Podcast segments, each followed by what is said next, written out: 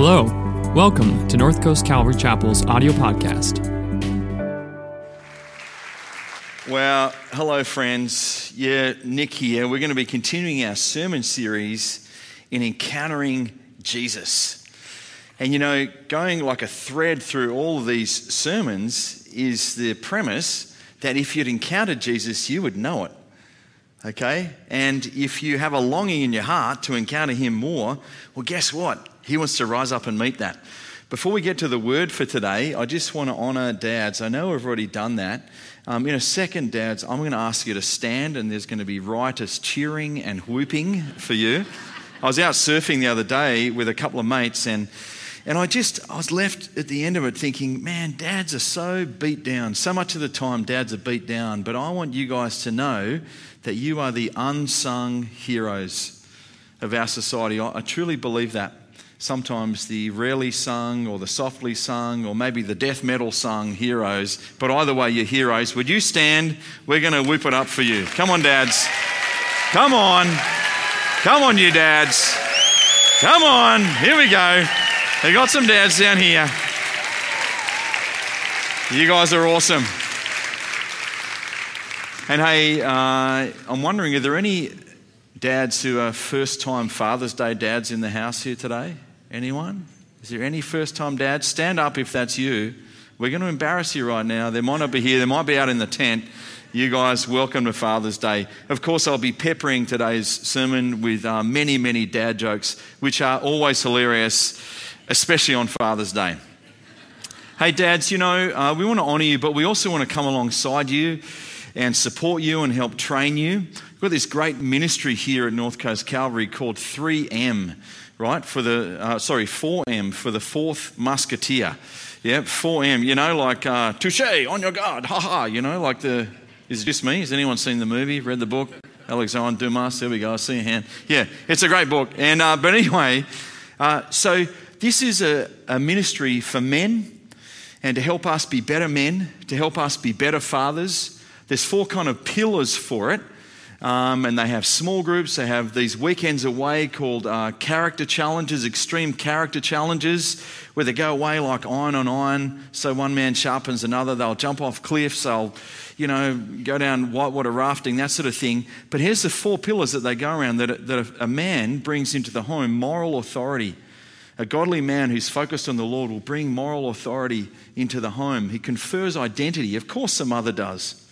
But, dads, that calling, that's a very high calling. A father also brings security for the home. And he also calls forth potential out of the kiddos in the home.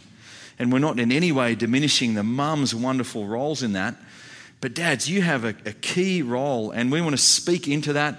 We want to encourage you in that. It always strikes me as ironic that, that as men, we'll spend years sometimes training for our vocation, but we just rock up on the wedding day and, and get married, and then whoops a daisy, there comes a kid, and we just think we'll just roll with it.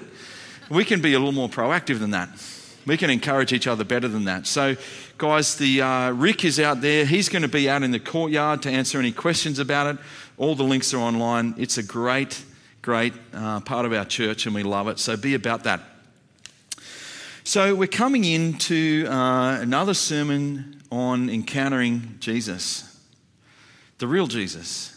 There's a lot of Jesuses out there. A lot of them we kind of make up.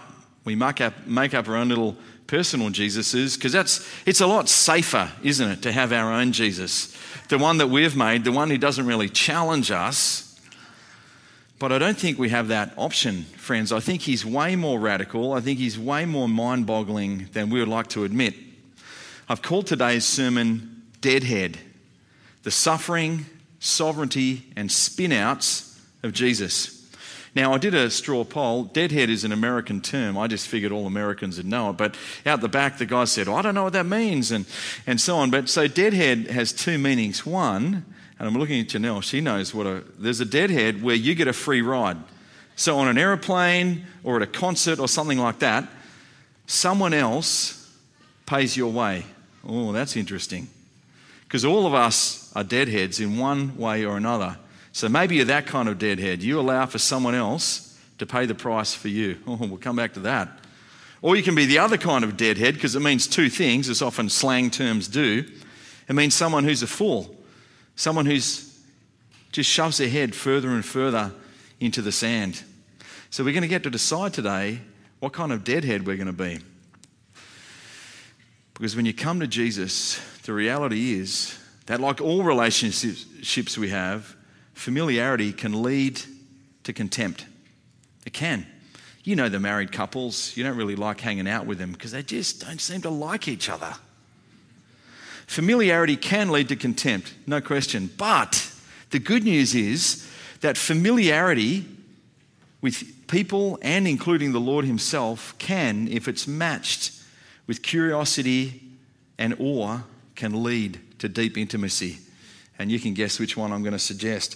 Why don't you grab your Bibles and open them up, or look on the screen, pick up your smartphone, and uh, that way you can sit there and you can text your friends and do Facebook, and it looks like you're, you know, you're in the house of God. Aren't you so awesome? Hey, um, we're going to be in Revelation, um, about halfway through. And uh, was it Alexander Pope said, Fools rush in where angels fear to tread? Yes, we're going to look at Revelation today. And the controversial bits, oh, juicy, juicy, don't worry about it. We may get to it or not. We'll see how we go. We're going to pick it up here in verse 9 of um, Revelation 1. I, John, your brother and companion in the suffering and kingdom and patient endurance that are ours in Jesus, was on the island of Patmos because of the word of God and the testimony of Jesus.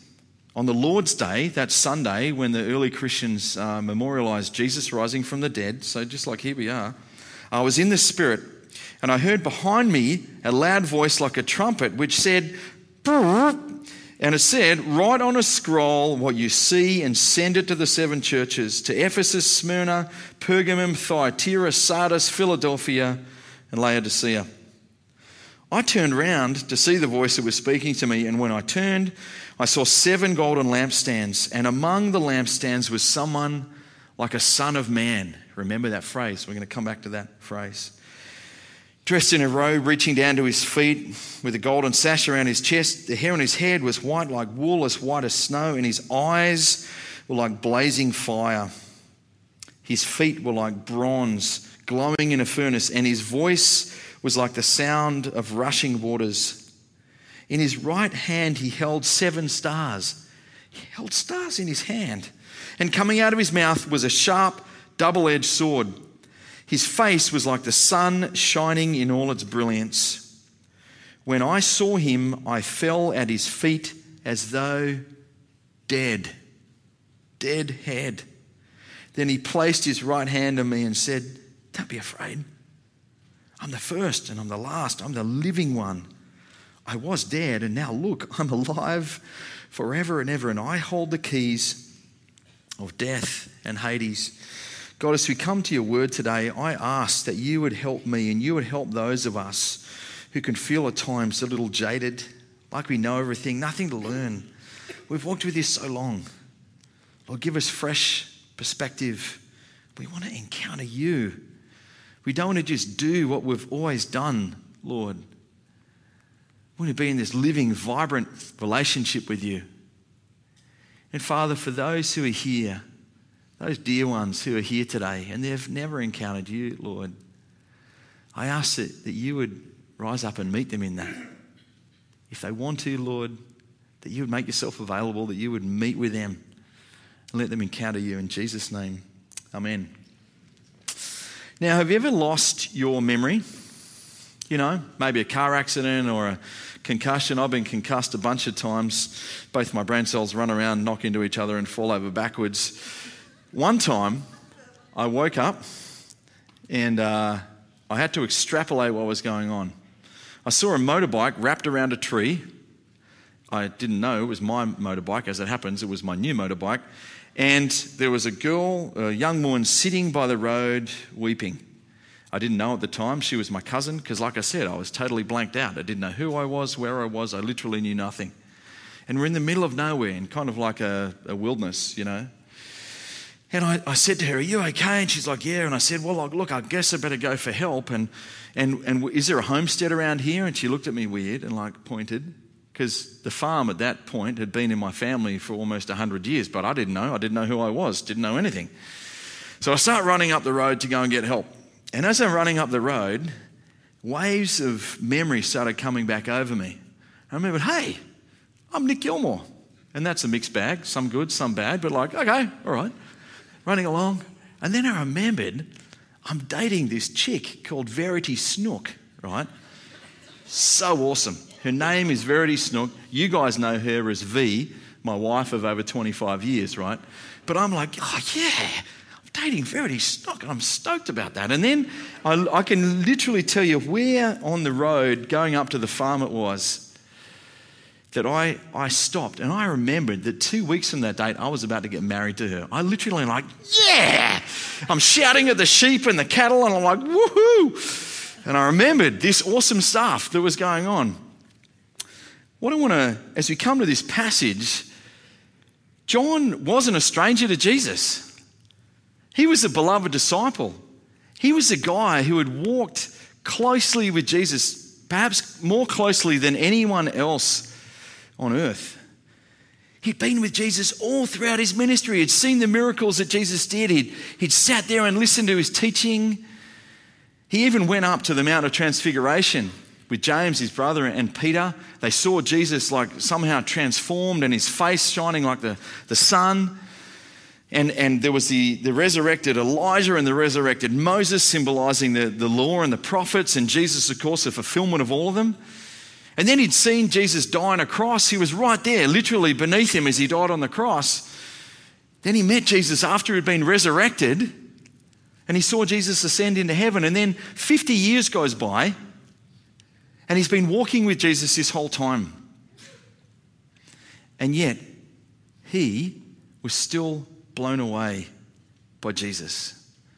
No matter how long you've been walking with the Lord, no matter how jaded you feel, the humdrum kind of meh Christianity that you're walking in, Jesus has more for you.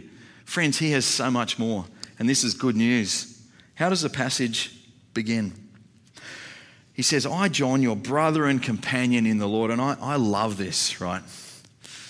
He doesn't say, Look, Yea, verily, the apostle, apostle hath spake, listen in. He doesn't say that. He could have. By now, all the other disciples had been killed. James, his brother, killed with a sword. Peter crucified upside down. John in, uh, rather, um, uh, Paul in AD 67, 68, killed in Rome. He's the last one left. This is like AD 94, 95. He's the last one.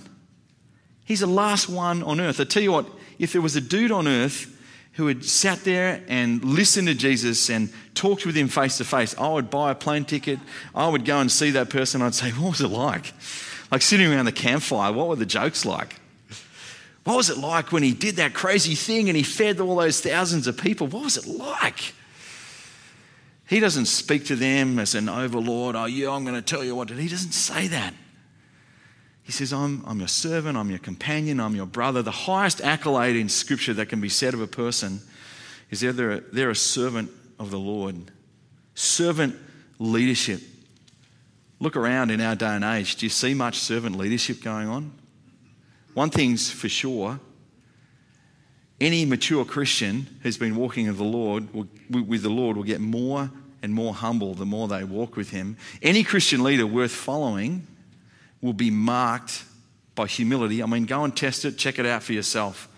But you will notice in their life, in their words, in their demeanor, they'll come into a room and they'll say, Hey, what can I do to help? They won't come in and, and say, I'm here. Why don't you shush down, shush the shusher, let me speak to you? That's not how it works. Here, John approaches them. Those Christians, this was going to be read out in the home churches, the book of Revelation through those churches and, and elsewhere that, were, that I read out before. He comes in humbly, and he comes in, and what is he their companion in?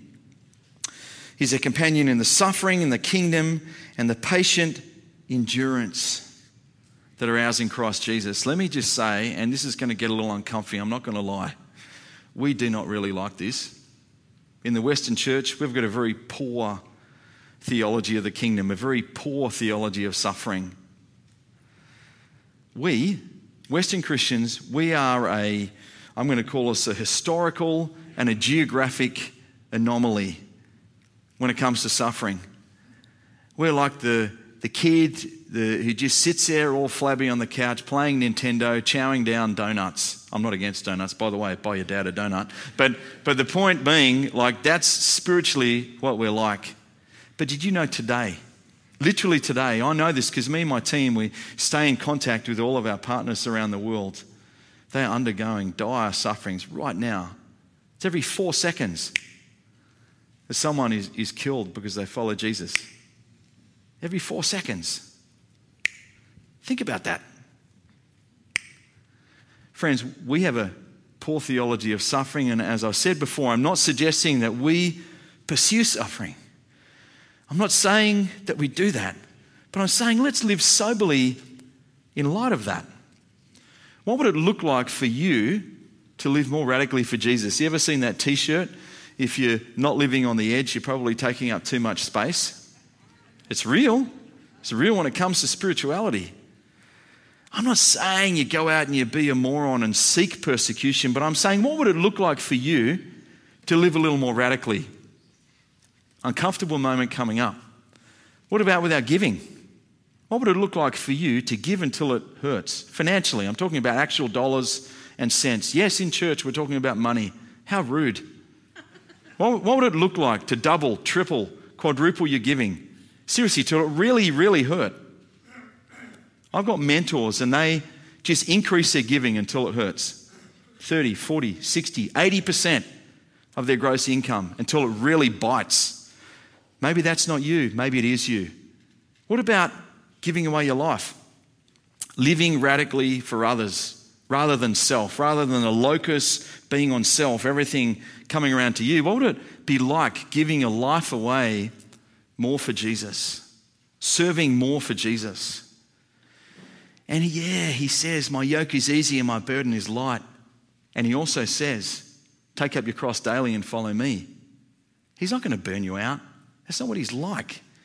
But what would it be like following him radically? What would it be like radically sharing Christ with your neighbors and your friends and the guys at work? You know, those guys, they're going to, they'll probably diminish you, they'll probably gossip about you. Oh, you quaint little Christian, you know, medieval beliefs, all that sort of stuff. But I tell you what, if you continuously love them, pour love out on them, compassion, mercy, be someone of integrity, someone who doesn't gossip, guaranteed when the poo hits the fan for them, you know who they're coming to. You know who they're coming to, right?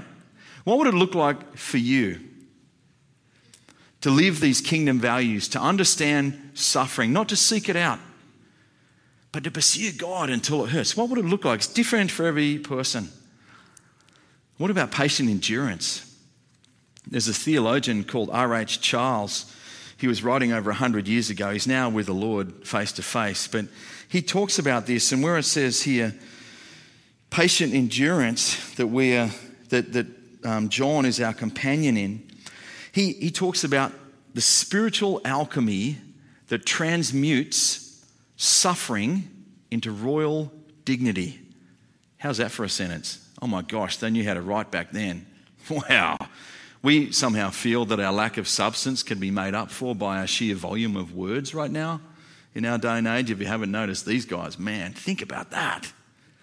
What does endurance look like? It's the spiritual alchemy that transmutes, changes suffering into royal dignity.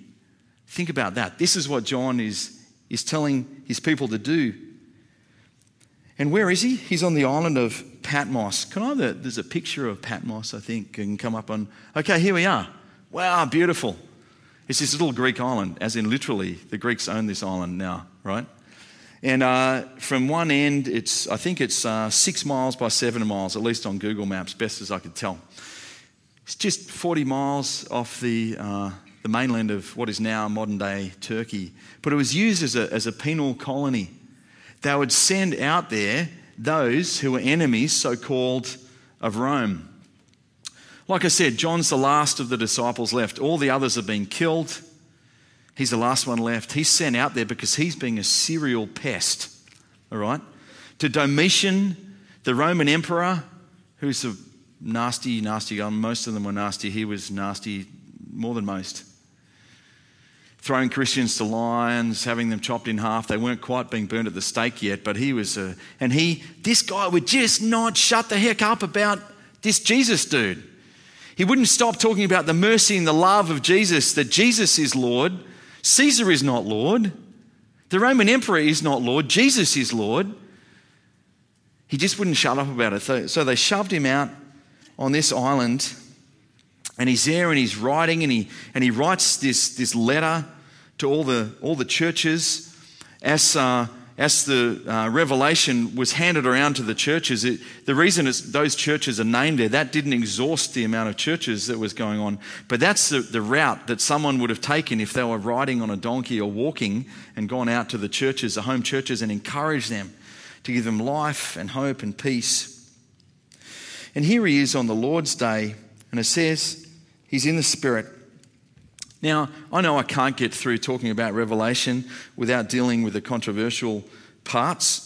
Um, and, and sorry if you're new to the whole church thing, please forgive me, but for 60 seconds, we're going to dork out. And especially those Christians who love controversies, I'm only giving you 60 seconds. It's more than you deserve, actually, more than I deserve. But here's what we're going to say there's different ways to interpret Revelation. Was the vision that, that John wrote about, was it literal? Was it figurative? My answer is I don't know. There's different lenses through which you can look at what's called um, apocalyptic scripture, scripture that deals with the end of the world, or eschatology, which means theology of the last things. So, Revelation is an example of it. The second half of Daniel, Ezekiel, there's Matthew 24, there's bunches of scriptures in it, right? And you can choose. You can choose the lens you want to look at it through. There's what's called the preterist lens, and they say, well, all of the stuff that happened in Revelation happened to those in the first century church. Some people believe that. Some people are futurists who say, no, no, no, no. No, apart from the first three chapters, everything else after that is what happened after now, like as in literally after the 21st century. What's going to happen in the future for us? There's these people who are called historicists who kind of say, no, no, no, it's the early church, plus it's the last 2,000 years, plus it's everything in the future, kind of like a grab all thing. And then there's those who are idealists, and their lens, they say, no, no, no, this is all just symbolic about the ancient fight between good and evil. It's all, this, it's all figurative, okay? And I'd say you can believe anything like that, any one of those or a hybrid of those, and, and be welcome here at North Coast Calvary. This is a big tent. We're not threatened by your views, the weird ones, the good ones, the in between ones. We're not threatened. We love it. And if you have any questions on that, you can email me. And it's Ryan P at northcoastcalvary.org, okay? And, uh, and ask me anything you want about it. But the point is, the point is this. There's a guy who wrote a great book called Simon Ponsonby, and the name of the book is And the Lamb Wins. And he looks at every controversy to do with the end times and, and uh, that uh, branch of theology. And he says, There's this, whether it's the tribulation or the role of Israel or the millennium or any of these crazy things that Christians spend too much time arguing about. And he says, There's this position, this one, and this one. Um, this is my position. Here's the weaknesses in my argument. In the end, the lamb wins. By the way, there's this other one over here, this one, and there's this position, this one, and this one. Um, here's my position. Here's the weaknesses. And in the end, it doesn't matter because the lamb wins. So I don't agree with all his conclusions, but I love that guy's methodology. And so that's the little bit um, for the dorky Christians out there. Choose what you want. In the spirit, was it figurative? Was it literal? I don't know. And he says, Send this out to the seven churches, all that comes rest, uh, throughout the rest of Revelation. And then we get to the part that I've been trying to get to, right? So just pipe down. I've been trying to get to it, okay? Is this vision of Jesus. Oh my gosh. He turns around and, and he sees someone who's like the Son of Man. Now, this is Jesus' favorite self designator, right? The Son of Man. And it's a ambiguous phrase. It's more than an ambiguous phrase, it's an equivocal phrase. Jesus is a little mysterious. He's a little cheeky, actually, in a good sense. Is he a son of man, like a human? It means literally a human, but it also means more than that. Some of you guys know where I'm going. In one of the eschatological texts, one of the texts about the end times, in the book of Daniel, written 700 years before John is stuck out on Patmos, Daniel writes this down. It's a vision that he had. And, he, and he's been having this vision about the Ancient of Days, capital A, capital D, who is the Lord Most High. Nothing can stand before him. Everyone falls down before the Ancient of Days. He has hair white like wool, another image that comes up a little later, right, in John, uh, that John wrote down. And he, but he says this In my vision at night, I looked, and there before me was one like a son of man. Now, this part of Daniel was written in Aramaic. It, it literally means human, but that's not all that it means. Coming, this Son of Man, coming with the clouds of heaven, he approached the Ancient of Days, so they're different, and was led into his presence. He was given authority, glory, sovereign power. All nations and peoples of every language worshipped him. There's only one person in the universe who is due worship. There is only one person in the universe that can withstand worship. It is a curse to every other person. Just ask a celebrity. Just ask a woman that's been put up on a pedestal by her boyfriend. It's a curse. There's only one person in the universe that can withstand worship. That's God Himself. This Son of Man is God Himself. His dominion, the Son of Man, his dominion is an everlasting dominion that will not pass away, and his kingdom is one that will never be destroyed. This Son of Man, this is Jesus, the resurrected Jesus. He was born in Bethlehem. He was a man. He ate, he slept, he cried, he laughed. Yes, he was also the Messiah, the one who was promised that would come, that would lead to freedom. And he was also God himself. Because the term Messiah and God, they, they, they don't necessarily correlate. He was also God himself. And some of you are thinking, but hang on, doesn't mean the Ancient of Days is God or the Son of Man is God? My answer is yes. Can I tell you, can I explain for you. I mean, I could, I could talk at you for an hour and a half about the Trinity until your ears bleed, but I still don't think we would understand it. We could pursue it for our whole life, and I don't think we'd understand it. But here's, here's the reality if you could explain everything about God, if you knew everything about God, you had Him in your little box, honestly, would He really be worth your worship? If he is God, I think he is. But if he's Lord at all, he's Lord of all, he's bigger than your understanding, he's bigger than my understanding. Let's look at the description just, just quickly, because it's kind of mind boggling. says that this, this Son of Man, he is royal. He has a robe reaching down to his feet with a golden sash around his chest. This is a this is a symbol for the, he is the high priest, the, capital T, the high priest. He's also royal, a man of high standing. This is also the one who was the person of Jesus. He's also the high priest, he's the Lord. Jesus brings together many things that, that are a paradox that we don't understand. A couple of pages after this, it says of Jesus, in fact, Jesus says of himself that, that he is the lamb who was slain and also he is the lion of Judah. At the same time, it's literally a sentence away from each other in the fifth chapter. Can I have that picture up of the little lammy? Oh my gosh. Oh my gosh. Such cuteness. You know, on the farm growing up, when the, the ewes, when they often would die in childbirth, we'd have a dozen or 15 of the of the lambs and we'd have to feed them. Have You ever fed the lamb with a bottle? Oh, it's pretty cool. Do it with your kids. It's amazing, right? Jesus is the lamb who was slain. In the Old Testament, if I sinned, I would get my best lamb, whatever it was. Maybe it had three legs and one eye, but it's my best. It's the best that I've got. I bring it to you. If you're the high priest and you sacrifice the lamb that takes away my sin. So the problem is that I keep on sinning. Problem is, I would need like a, a gigantic mountainside covered in sheep, just like each day, uh, let alone I, I'd have to bring them to you every five seconds, right? Jesus is the lamb who was slain. He was the perfect one. He was the one who came down to earth. He lived a perfect life. Even his closest mates said, No deceit is found in him. He's the only righteous one, the only kind one. Because he lived this perfect life, he went and he died on the cross as the perfect sacrifice.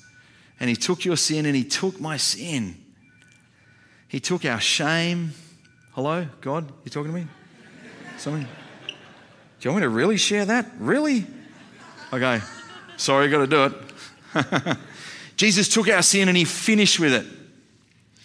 He finished with our sin once and for all, it says in Hebrews. And he rose again from the dead. He is the lamb who was slain. And yet, he's also the lion of Judah. Can I have up that other photo? Thanks, friends. Okay, the lion. Okay, whoa, look at those eyes. You know what those eyes are saying? I eat you. I think the person who took this photo was either like had a big telephoto lens or was literally in the lion's stomach, you know.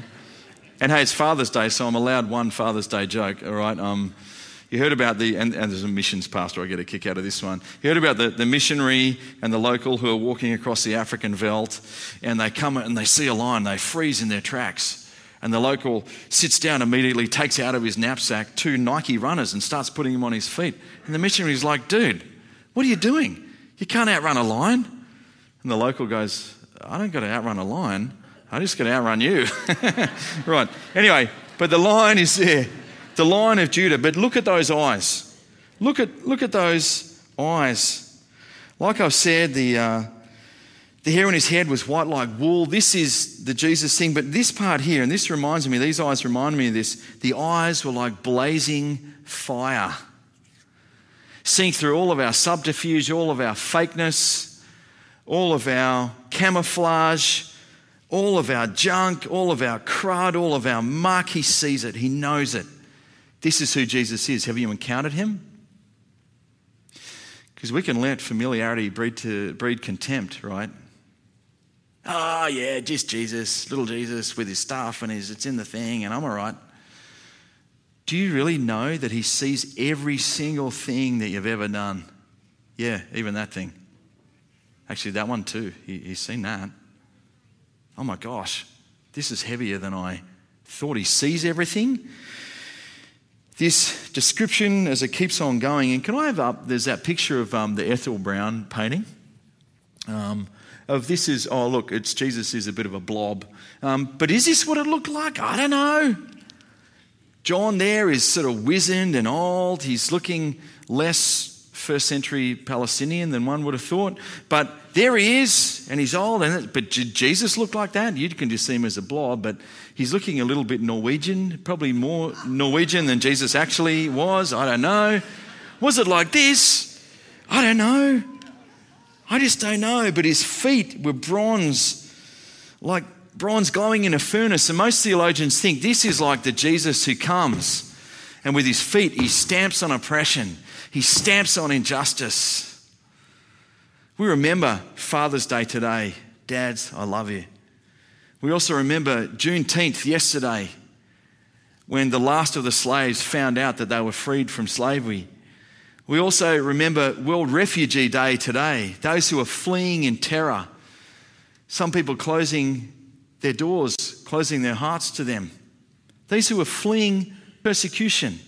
Did you know your church is loving all of the above, caring for all of the above? You're doing it, friends.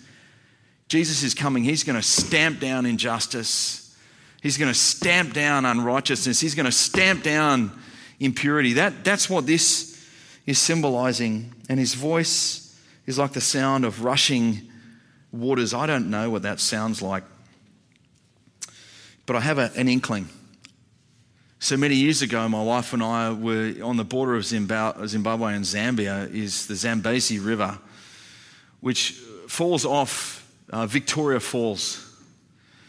And depending on your vantage point, Victoria Falls in full flood is either the most awesome thing that you've ever seen or it's terrifically frightening. That's just like Jesus. I don't know what a voice that sounds like rushing waters sounds like. In his right hand, he held seven stars, which we find out later are the angels, symbolic of the angels that care for these churches. Out of his mouth was coming a sharp, double edged sword, the word of God. It is living and active. It is sharper than a double edged sword, and it will penetrate you if you let it. It will divide your soul and your spirit and your joints and your marrow, and it will, it shall judge the thoughts and attitudes of your heart. This, this is that sword. Is it symbolic, literal? I don't know. But the point is that Jesus sees straight through you. Jesus sees straight through us. He knows us. He judges all.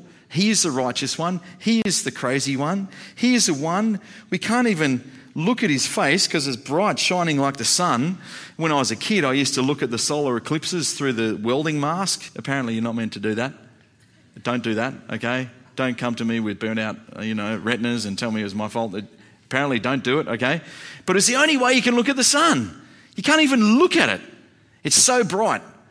It's so astonishingly powerful. You cannot even look upon it. And what does John do? John says, When I saw him, I fell down as though dead. I fell down. I was so shocked, in awe. I didn't even. This is someone who knew Jesus. He'd walked with Jesus 70 years, 75 years. He already falls down as though dead. Friends, do you ever hunger to encounter Jesus like that, or is it a bit kind of meh? I've already done it back there. I'm just getting on with things. I come in, I check off church, and I check off, ah, got to give a little bit and love someone here or there, tick, you know. Do you want to encounter the risen Jesus? I love what Jesus says next. I guess he reaches down, John's on the floor. He reaches down, puts his hand on his shoulder. He says, Don't be afraid. I mean, it's ironic, right? given what Jesus has just appeared like. And it's ironic given what Jesus is just about to say. Actually, don't be afraid. Brian McMaster, who was playing guitar here before, he spoke at Christian Surfers last week and he, and he pointed out how ironic it is that the one being in the universe, the one person in the universe who we should fear, Scripture continually tells us don't fear. Do not fear, for I am with you. Do not fear or be dismayed. I didn't give you a spirit of fear, I gave you a spirit of power and of love and of self discipline. Be strong and courageous. Don't give in to fear. I'm with you. Constantly throughout Scripture, how can that, how can that, how can that paradox be allowed to exist? Because Jesus is the lion, yea, verily, he is. He is also the lamb who is kind and loving and cares for you and wants to bring you close and wants to take you in. And the next part that he says is definitely a reference. There's no getting around it to him being the Lord of all. You notice it says, I'm the first and the last, capital, capital. I'm the Alpha and Omega, the beginning and the end. From ancient times, what is still to come, I say my purpose will stand and I can do all that I please. Only God can say that. I was dead and now look, I'm alive forever and ever. Not like those stupid idols that you guys worship. Not like those pagan idols, those stones and those bits of wood. Not like in our day and age. Not like the sex, money, power, fame. Not like the dumb stuff that we worship. It'll keep you going for five minutes. Not even. Knock yourself out climb to the top of the financial tree, become as famous as you like, have 8.3 gazillion followers on Instagram, get there and find out you'll be desperately unhappy. They're just stupid idols, they're dead idols. He's the living one, and He holds the keys of death and Hades. In a second, we're going to um, we're going to sing together. When I say we, I mean you guys are going to sing. Me, um, I'll hum because it's not edifying for the people around me when I sing, okay? But we're going to do that. And as we do that, there's going to be a moment for those of us who you've been dragged here by a well meaning but a little bit annoying friend Okay, they love Jesus. You put up with them, okay? Sorry about that, but you know they love you. You know they really do, right? It's going to be an opportunity for you if you want to encounter the risen Jesus for the first time, where you're going to be able to do that. He's a Lamb, He is kind, He is loving, He has plans for you. He doesn't want you to, to live in that place of woundedness and brokenness. He has such amazing things for you. And there's also going to be a moment for those of us who have reached the kind of meh situation. I'm just, yeah, I might have experienced Jesus back there, but I'm just, I'm done with it. I'm just going through the motions now. Friends, He doesn't want you to be in that place. He wants you to have a new and fresh and amazing revelation of who He is. So, mates, let's stand up and let's sing. And as we do that, I want you guys to think about that. Which of those categories are you going to fall into? What kind of deadhead are you going to be? Someone who walks in the fullness of this free gift of eternal life that God has got for you, or someone who shoves your head down further into the sand? I'd like us all, out of respect, even if you're not into the whole Jesus thing, to join us in just closing our eyes, bowing our heads. Because I believe that there's people here today who, for the first time, want to experience this Jesus. And if you haven't experienced that before and you want to say, Yes, Lord, I've fallen short of your love, I've fallen short of that. But I want to experience you and I want you to be my Lord. Then, right now, I'd invite you to put your hand in the air while all the eyes are bowed, heads are bowed, and eyes are closed. I'd like you to put your hands up now if you want to receive Christ, receive the freedom of Christ. I see that hand there. Hallelujah. Thank you, Lord. I see that hand. I see you, sir. Thank you. I see you, sir, in the middle here. Hallelujah. Thank you, Jesus. I see your hand, ma'am, over there. See you. And you can look up at me as, as you do it so I can see you, seeing me, seeing you. Thank you, Jesus. Sir, I see your hand. Thank you. Friends, I'm going to pray for these dear ones who have said that today. And then I'm going to pray for the rest of us. So, would you join me? Lord, I thank you for these friends today who have said, Yep, I don't understand everything. I can't understand everything about you, Jesus. But I want to experience you. I want to experience life in you, goodness in you, wholeness in you. And Lord, they are saying they have fallen short. Lord, we all have fallen short of your glory. And we want to be deadheads in the right sense, Lord, those who get a the free gift of eternal life, the free ride, as it were, Lord. On your coattails, you're the one who paved the way. So thank you for these friends. And friends, if that was you, you put your hands up. Please, could you come and tell our prayer team at the end? They would love to pray with you and get you connected for next steps. And for the rest of us, friends, maybe you're in that place of being jaded Maybe you're in that place of thinking, oh, I've had it all and there's no more. But God is saying to you this morning, you can experience more. That hunger that you feel in your heart, that existential hunger that you feel, He wants to satisfy. He wants you to experience Him in goodness. And if that's you today, and you have a longing in your heart to experience more of God, I'd ask you to put your hands in the air right now. Hallelujah. Thank you, Lord. Thank you, Jesus. Lord, I thank you for my friends who are hungering for more. Lord, I'm hungering for more. I'm dissatisfied, Lord. I want to experience you and your goodness. I want you to take me to that place of radical sacrifice. I want you to be the one that I live for. Father, I, I never want it to grow old. I don't want to get to my deathbed and think that I, I could have lived 1% more for you. I want to live totally for you. So, Lord, thank you that you call us into that relationship. And Father, I especially pray a blessing over my friends this week, Lord, that they would experience you and see you in new and fresh ways in their meditation times. Lord, as they're walking the beach, as they're swimming, Lord Jesus, as they're reading your word, as they're talking with others, they would experience you in a, in a new and in a fresh way, Lord. That is life giving. I especially pray a blessing over the dads, Lord. We're made in your image, God. You are the lion and the lamb. Help us to be both the lion and the lamb in the right places, Lord. To be the lion out with the world and to be the lamb caring for our wives and our kiddos, Lord. Soft and tender, and then bold and strong.